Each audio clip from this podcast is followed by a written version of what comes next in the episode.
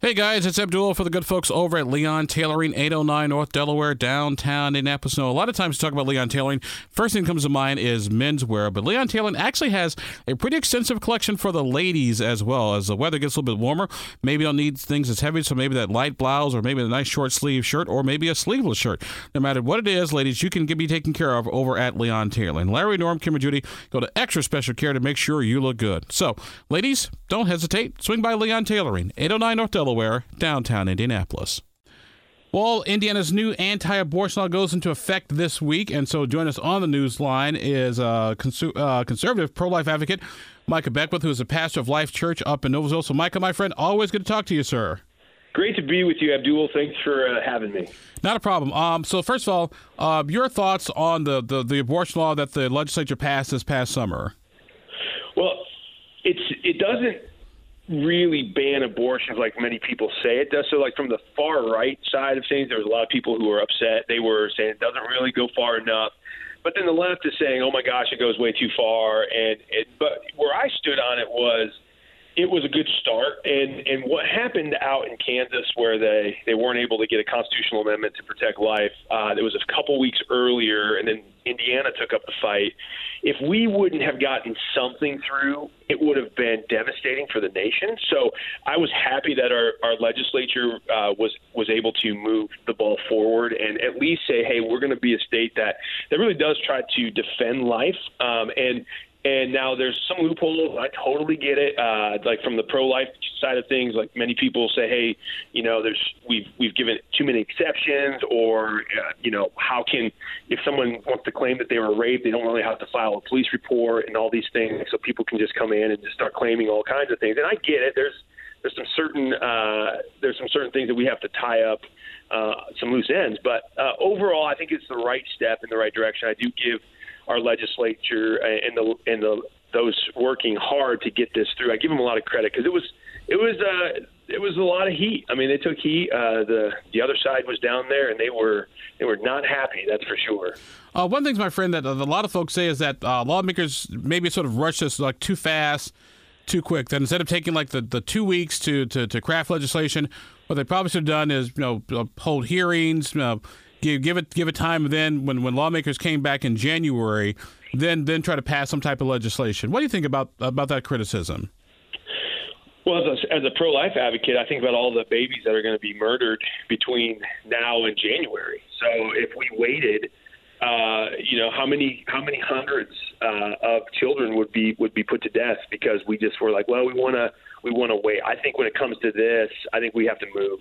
Action, uh, bold action is required in this in this moment in this season. And uh, did they, you know, are we going to always get it right every step of the way? No, but gosh, let's move towards life. And and you know what? I, to those on the other side, like if if you if you want to put to death the children in the womb, I, to me, I'm just kind of I just where where is the moral standards of our nation? How can we how can we govern the living if we're going to kill the unborn? I mean, that's just to me. I, I I've never been able to understand it. So I'm glad that our legislature was able to move and, and to get get something through to defend life. Because again, you can't have liberty in the pursuit of happiness if you don't first have life.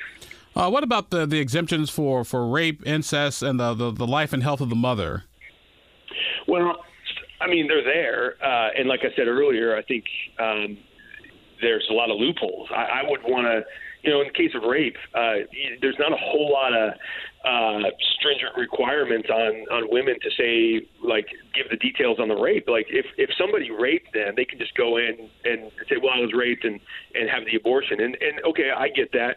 But we're not requiring them to fill out police reports. Uh, I think there's only supposed to be, if I remember correctly, uh, there's only supposed to be a, a notary there. So you could have someone who's a notary and said, well, they gave the statement, we trust them.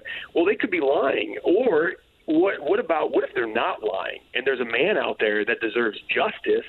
I mean, I wanted the hammer to come down on men who are doing these egregious, wicked acts.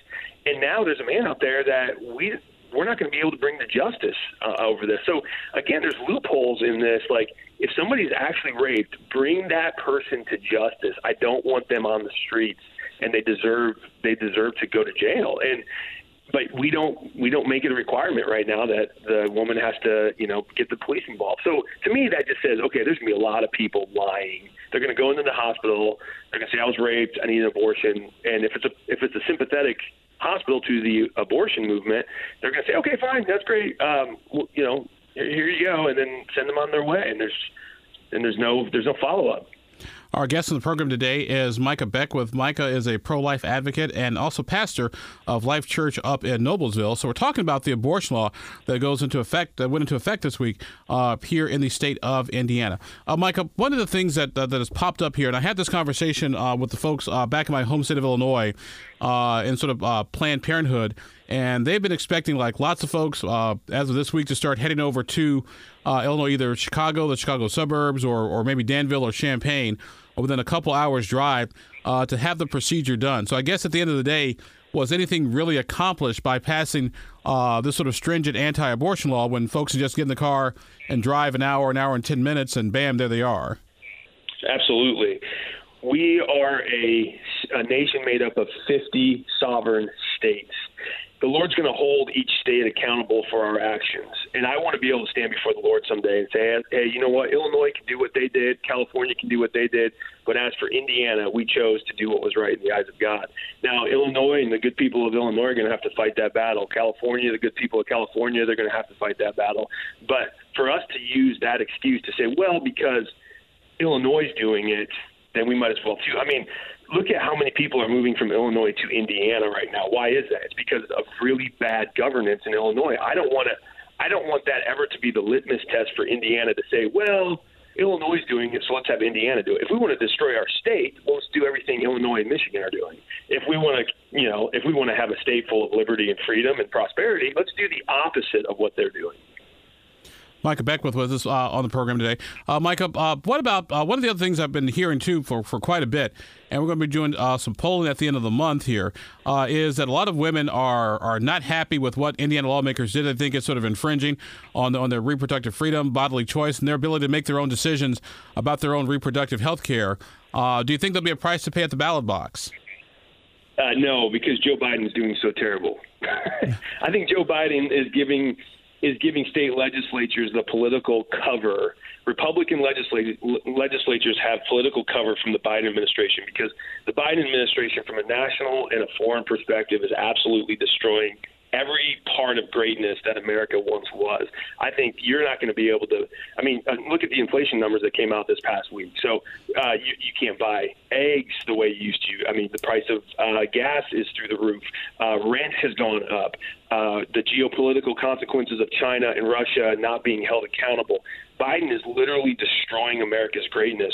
So people are going to be so mad at Biden come November. I think they're going to be very forgetful of, like the left even is going to be forgetful of what happened in the in the state legislature um, when it comes to abortion because of how bad things are going. At the end of the day, people want a good life. They want to be able to afford to send their kids to a good school and to go on vacation and telling you right now, the Biden administration is single-handedly destroying all of that. So, so I do think, in a in a weird way, I am thankful that the Biden administration is giving political cover to bold state legislatures like uh, the Indiana legislature. Uh, friend, we got a, a, couple minutes left here for to wrap up our conversation. Uh, so, what do you what do you folks uh, in the pro-life movement do for you know those women who find themselves you know in this position. Uh, either they were, you know, pregnant, or like I said, once again, a victim of rape, incest. You know, mother's life is in danger. Well, what what what do you folks in the pro life movement do for for the woman and her soon to be uh, and her unborn child?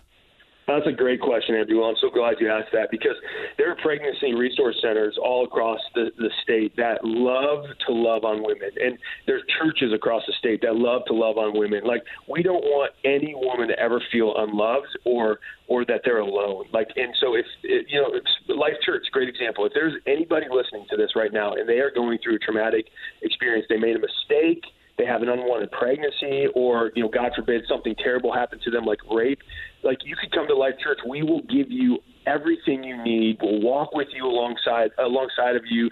Like it's scary. We don't want to downplay how scary and traumatic of an experience this is, but we also want to protect the valuable life that that has come into the world. I mean, that life starts at conception. I mean, you know, I ask people all the time. It's like I go to jail if I destroy the egg of a bald eagle. Like, how is it that we value that as a life to be but yet the life in the womb we can say oh that's just pregnancy tissue like that's doesn't make any sense so we have to just come to to the realization that science really does say that that life begins at conception there is that is a human being that's going to come to fruition that's already here we got to protect that human being too but we can do that in a way that loves both the the baby in the womb but also the mother or the father you know the family that's going through this so again there's so many great resources out there and uh, if you have any need of that. I mean, reach out to me, reach out to Life Church. We'll get you in contact. I, I, I know a dozen off the top of my head pregnancy resource centers in central Indiana that would give you